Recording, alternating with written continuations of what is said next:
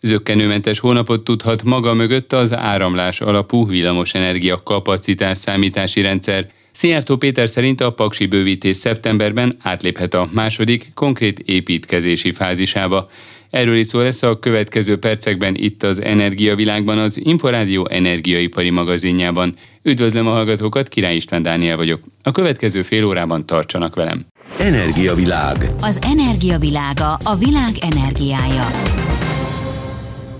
Zöggenőmentesen jól működik a négy hete indított másnapi időtávú áramlás alapú kapacitás számítás melletti piac összekapcsolás, mondta el az Inforádiónak Arnold Ákos. A Mavir Magyar Villamos Energiaipari Átviteli Rendszerirányító ZRT üzembiztonsági fejlesztési osztályvezetője beszélt a korábbi elszámolásról és a jövőbeli tervekről is.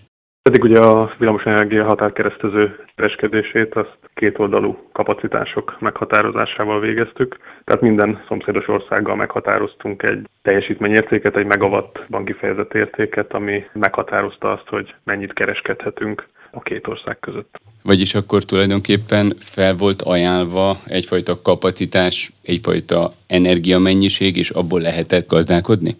Így van. Hogy volt akkor még az elszámolás? Az elszámolás viszonylag egyszerűen történt, találásra került ez a kapacitás, és a piaci szereplők benyújtották rá az igényüket, vagy ajánlatot tettek egész pontosan, és a kereslet és a kínálat függvényébe kiadódott, hogy ennek a kapacitásnak tulajdonképpen mennyi része kerül felhasználásra, és utána pedig ennek a mennyiségnek az elszámolása történt meg. Június elejétől pedig elindult a másnapi időtávú áramlás alapú kapacitás számítás. Ez mit jelent? Ennek a fő változás az tulajdonképpen abban nyilvánul meg, hogy most már nem határozunk meg két oldalú kapacitás értékeket a szomszédos országok között, mert hogy ez a fajta megközelítés egy erős egyszerűsítés volt, és a célunk az, hogy a villamosenergia rendszer által megengedett fizikai képességet minél jobban elérjük, minél jobban hozzáférjünk.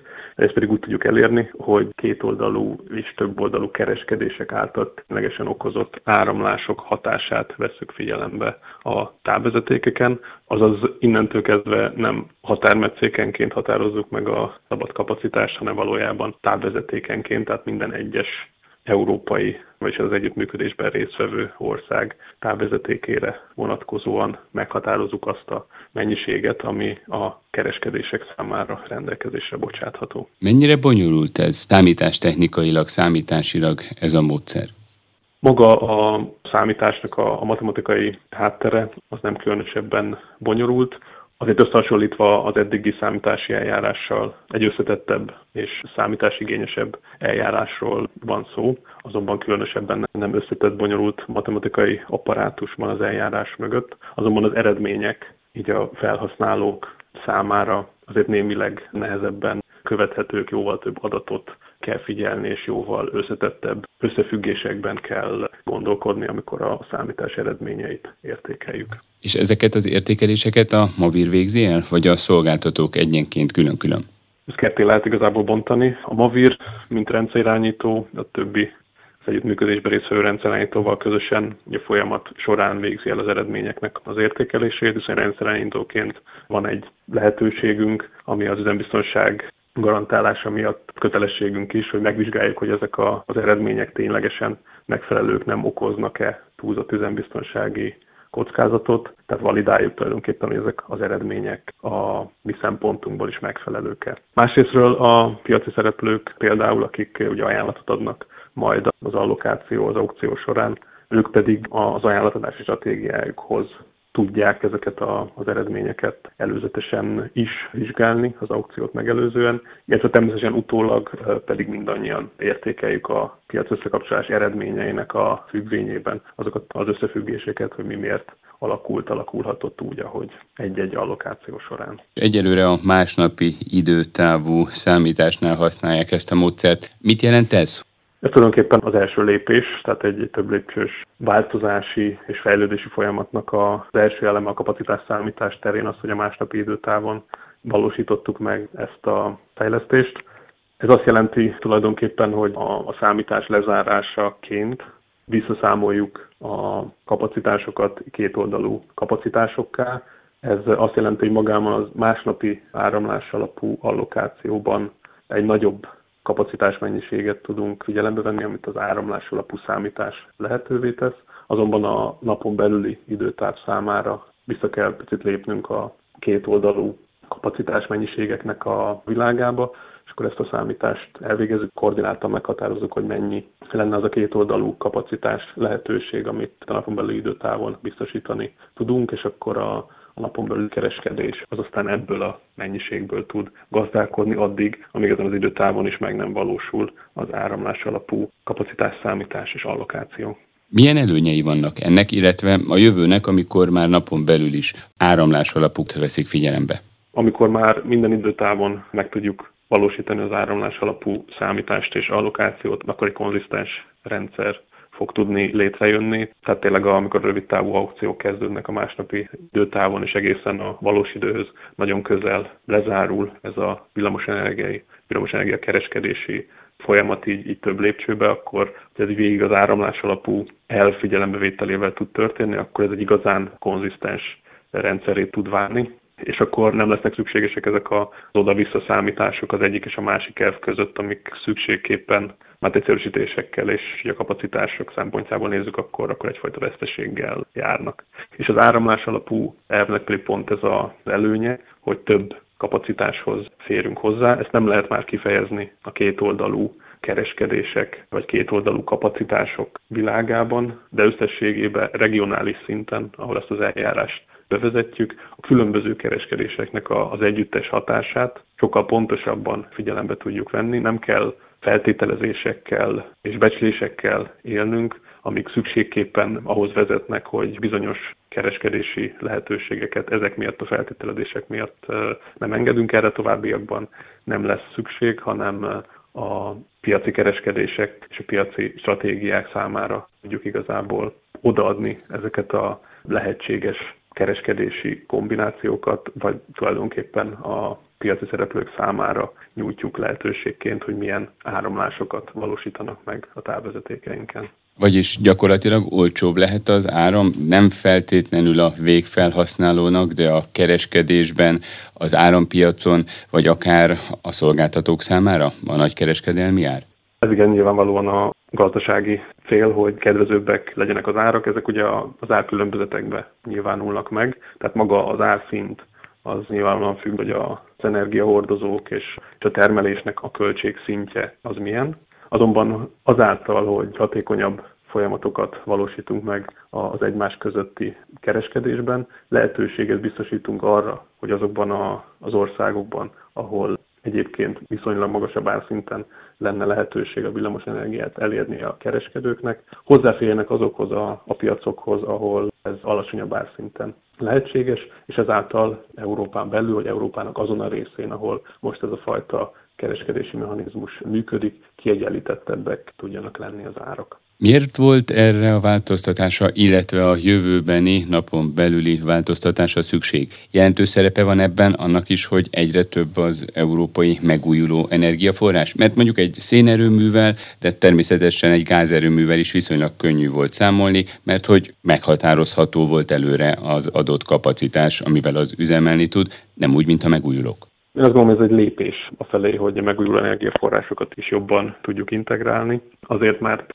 Ugye európai szinten ez is egy picit az adott országok lehetőségéhez mérten ugye eltolja azokat a lehetőségeket, amik közenergia mixben egyes országok számára lehetőségként adódnak. Ugye például tengerparti országok, illetve az északi országok sokkal inkább a szélenergiára és a vízenergiára tudnak támaszkodni a délebbi területeken, mint ahogy nálunk is a napenergia kap nagyobb hangsúlyt, és ugye ezeknek a, a rendelkezésre állása, rendelkezésre nem állása az, ami a villamosenergia kereskedéssel egyenlíthető ki, és azáltal, hogy növeljük a hálózati kapacitást, akár infrastruktúrális beruházásokkal, akár úgy, mint ennek a folyamatnak a bevezetése által, hogy hatékonyabban a villamosenergia kapacitást jobban rendelkezésre, bocsátva jobban elérve tudjuk a kereskedési lehetőségeket növelni. Az elmúlt négy hét milyen tapasztalatokat hozott?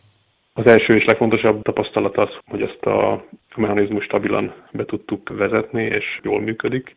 Ez egy nagy előkészítő munkának az eredménye, hosszabb ideig párhuzamos üzemben futtattuk a kapacitásszámítást, hogy azokat a, a folyamatokat, amik ehhez kapcsolódnak, már rutinszerűen tudjuk végezni, és ennek az előkészítő munkának a gyümölcse az, hogy az együttműködés, ami ennek a működtetéséhez szükséges, jól működik.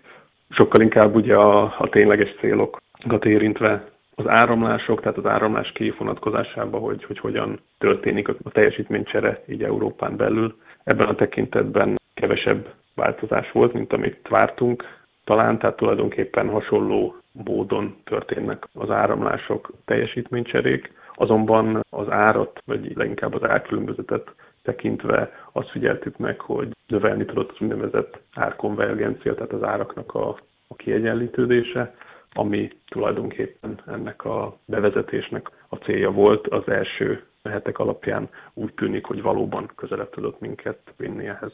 És ugye többször említette, hogy ez nem a teljes európai piacra érvényes ebben a pillanatban, hanem egy közép-európai tágabb régióra. Mikor, illetve milyen feltételek teljesülése után lehet ezt akár a teljes Európai Uniós vagy a teljes európai hálózatra alkalmazni ezt az elszámolást? Maga a piac összekapcsolás, tehát az, hogy Európán belül bármelyik keresleti és kínálati ajánlat összepárosítható, ez viszonylag rövid idő alatt megvalósítható, ez már egy kiterjedtebb része is az együttműködésnek maga ez a piac összekapcsolása, ez ugye a piaci mechanizmusoknak az összehangolására és a piaci folyamatoknak az egységesítése szükséges.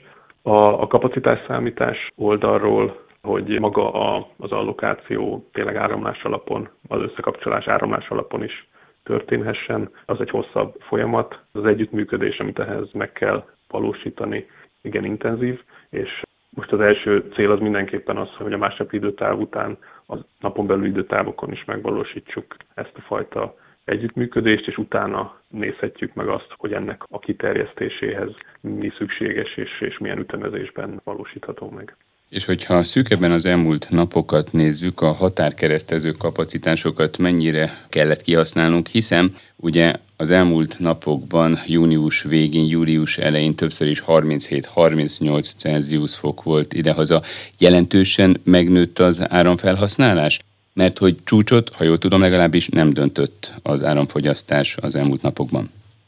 Ugye az elmúlt időszaknak a, az egyik tendenciája, hogy a napenergia betáplálás az megnőtt Magyarország naperőművek száma igencsak gyarapodott, és ez azért bizonyos mértékig korrelál a hőséggel, tehát amikor süt a nap, a napenergia termelés is csúcsokat dönt, most erről nincsen napra kész információm, hogy ebből a, a, szempontból hogy állunk, de ez segíti azt, hogy nagy melegben maga a felhasználás, vagy akár az importigény az ne legyen csúcs közelben. A határkeresztező kapacitások azok a, az elmúlt napokban is elegendőnek bizonyultak ahhoz, hogy Magyarország importigényét kiszolgálják, úgyhogy különösebben kiugró értéket most ezekben a napokban ilyen ezen a téren nem tapasztaltunk. Arnold Ákost, a Mavir Magyar Villamos Energiaipari Átviteli Rendszerirányító ZRT üzembiztonsági fejlesztési osztályvezetőjét hallották. Energiavilág. Az energiavilága a világ energiája. Újabb mérföldkőhöz érkezett a hazai villamos rendszer fejlesztése. Megépült a magyar és szlovén villamos energia átviteli hálózatot összekötő határkeresztező távvezeték. Tájékoztatta az Inforádiót a Magyar Energetikai és Közműszabályozási Hivatal szóvivője. Serre Zsoltot Sipos Ildikó kérdezte. Ez a távvezeték, amely 400 kW-os határkeresztező távvezetéket jelent, ez Hévíz és Cirkovce között uniós finanszírozással valósult meg kiemelt státuszban, hogy miért fontos így valamennyi szomszédos országgal már összekötetésben vagyunk. A magyar gazdaság számára, Magyarország számára fontos a villamosenergia piacokkal való folyamatos összekötetésünk, hiszen a fogyasztásunknak közel egyharmadát import villamosenergia fedezi. A vezeték 2022. június 30-án került üzembe helyezése, és ez után fog megindulni a villamosenergia kereskedés. Ez a beruházás mekkora költséggel valósult meg? Uniós finanszírozással valósult meg, és kiemelt projektként, hiszen a KOR régió országai számára rendkívül fontos, hogy különös tekintettel a megújulók által termelt villamosenergiára, hogy folyamatos legyen a kapcsolat a környező országok, a környező gazdaságok számára. Serre Zsoltot a Magyar Energetikai és Közműszabályozási Hivatal szóvivőjét hallották.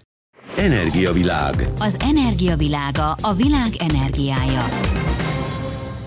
Minden olyan függő kérdést tisztáztak a Rosszatom orosz atomenergetikai koncern vezetőivel, amelyek szükségesek ahhoz, hogy a paksi bővítés szeptemberben átléphessen a második konkrét építkezési fázisába, jelentette be Szijjártó Péter külgazdasági és külügyminiszter Isztambulban. Kalapos Mihály mondja el a részleteket. Szijjátó Péter Alexei Lihacsovval, a Rosszatom vezérigazgatójával tárgyalt. A találkozón áttekintették a beruházással kapcsolatos teendőket, számolt be a külgazdasági és külügyminiszter. Minden függő kérdést tisztáztunk ahhoz, hogy a Rosszatom minden olyan engedély kérelmet pontosan be tudjon nyújtani a Paks 2 ZRT-n keresztül az Országos Atomenergia Hivatalhoz, amelyek jóváhagyása szükséges ahhoz, hogy a Paksi atomerőmű beruházása szeptemberben a második úgynevezett létesítési fázisba lépjen át. Ez már azt jelenti, hogy akkor a konkrét építkezési munkálatok meg tudnak kezdődni. Az építkezési munkálatok megkezdéséhez további négy fontos engedélyt kell kiadnia az Országos Atomenergia Hivatalnak. Ezek közül a létesítési engedély a legfontosabb, tette hozzá Szijjátó Péter de emellett a reaktortartály, mint az egyik legfontosabb építő eleme az atomerőműnek, az erre vonatkozó engedélykérelem is már beadásra került, ennek elbírálása folyamatban van, némi konzultáció még zajlik, de ugyanígy a nukleáris sziget és az ötös reaktorépület engedélykérelmének bírálata folyamatban van. Az orosz fél biztosítja az összes olyan dokumentációt, amely szükséges ahhoz, hogy az Országos Atomenergia Hivatal mielőbb megalapozott véleményt tudjon mondani. Teljes mértékben reális, hogy a Paksi atomerőmű beruházása szeptember elején a második úgynevezett létesítési fázisba lép, és akkor megkezdődik a konkrét építkezés. Ez azért nagyon fontos, mert a terveink szerint jövő év október végéig az első betonnak lent kell lennie a földben. Mindez szükséges ahhoz, hogy 2030-ra működésbe léphessen a két új blokk, mondta Szijjártó Péter. A jelenlegi 2000 megawattnyi teljesítmény így majd 4400 megawattra nő, így Magyarország egy hatalmas lépést tesz a villamosenergia terén az önellátás irányába, és ez a mostani helyzetben, amikor a nemzetközi energia piacon teljesen irracionálisan nőnek az árak, hatalmas előnyt jelent majd Magyarország számára, hiszen a nemzetközi energiapiac bizonytalanságainak, zavarainak, válságának nem leszünk oly mértékben kitéve, mint jelenleg. Az Európai Unió szankcióinak meghozatalakor jogszabályban rögzítették, hogy a nukleáris energia békés polgári célú felhasználása nem tartozik a korlátozások hatája alá, és a Rosszatom maga sem került rá semmilyen szankciós listára. Tette hozzá a külgazdasági és külügyminiszter, aki azt is elmondta még, hogy Jákli Gergely, az Exim Bank korábbi vezérigazgatója fogja szeptember 1-től átvenni a Paks 2 ZRT vállalat vezetését. Kalapos Mihály, Inforádió 88,1. Energiavilág. Az Inforádió energiaipari magazinja az olaj, a gáz és a villamos energiaipar aktualitásaival. Növeli a megújuló energiaforrásokat hasznosító erőművi portfólióját az MVM csoport. A vállalat Debrecenben épít 15 ezer háztartás kiszolgálására alkalmas napelemparkot. A kiserőművet már idén októberben bekapcsolhatják a hálózatba, mondta el az Inforádiónak Debrecen polgármestere. Pap Lászlót Sipos Ildikó kérdezte. A repülőtér déli oldalán, a déli parterületnek a, az északi oldalán helyezkedik el. Ez egy 52 hektáros terület, amelynek köszönhetően valóban egy a megújuló energiaforrásoknak a jelentőségét erősítő beruházásról beszélünk. Debrecen energiaigénye az elmúlt években nagyon jelentős mértékben megnövekedett, hiszen az iparterületeink nagysága is többszörösére növekedett. Az energiaigény ennek megfelelően a városgazdaság életében elképesztően növekszik és hát hogyha csak figyelembe vesszük a jelenlegi energiárak alakulását, akkor azt is megállapíthatjuk, hogy valóban ezekre a beruházásokra rendkívül nagy szükség van. Ez a beruházás lehet-e már tudni, hogy mekkora kapacitással fog működni, tehát hogy körülbelül hány felhasználót fog kiszolgálni, hogyan fog bekapcsolódni az energiaellátásba? Ez egy 24 megawattos naperőmű, ha ezt le akarjuk fordítani mondjuk háztartások szintjére, vagy e vonatkozásban szeretnénk egy kapaszkodót adni, akkor ez kb. 15 ezer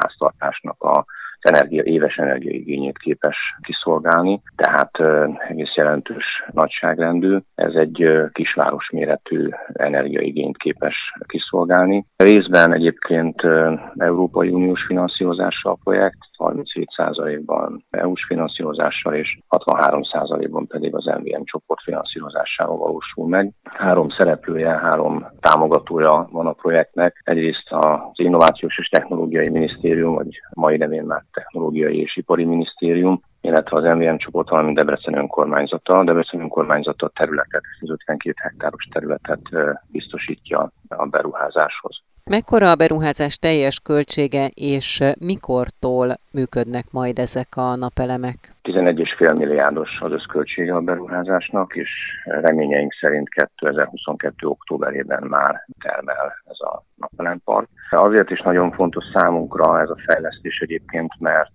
erősíti a városnak a zöld energiára, megújuló energiára építő karakterét. Említettem, hogy nagyon sok ipari beruházás indult el az elmúlt időszakban, és el tudjuk mondani azt, hogy a város déli ipar területe jelentős részben tud támaszkodni zöld energiára. Még akkor is, hogyha ez a napelempark nem közvetlenül a déli park egyes gyártóegységeibe táplál be és odaad energiát, hanem az MBM rendszerében, de akkor is ez azt jelenti, hogy el tudjuk mondani, hogy a déli ipar területünk az egy zöld iparterület.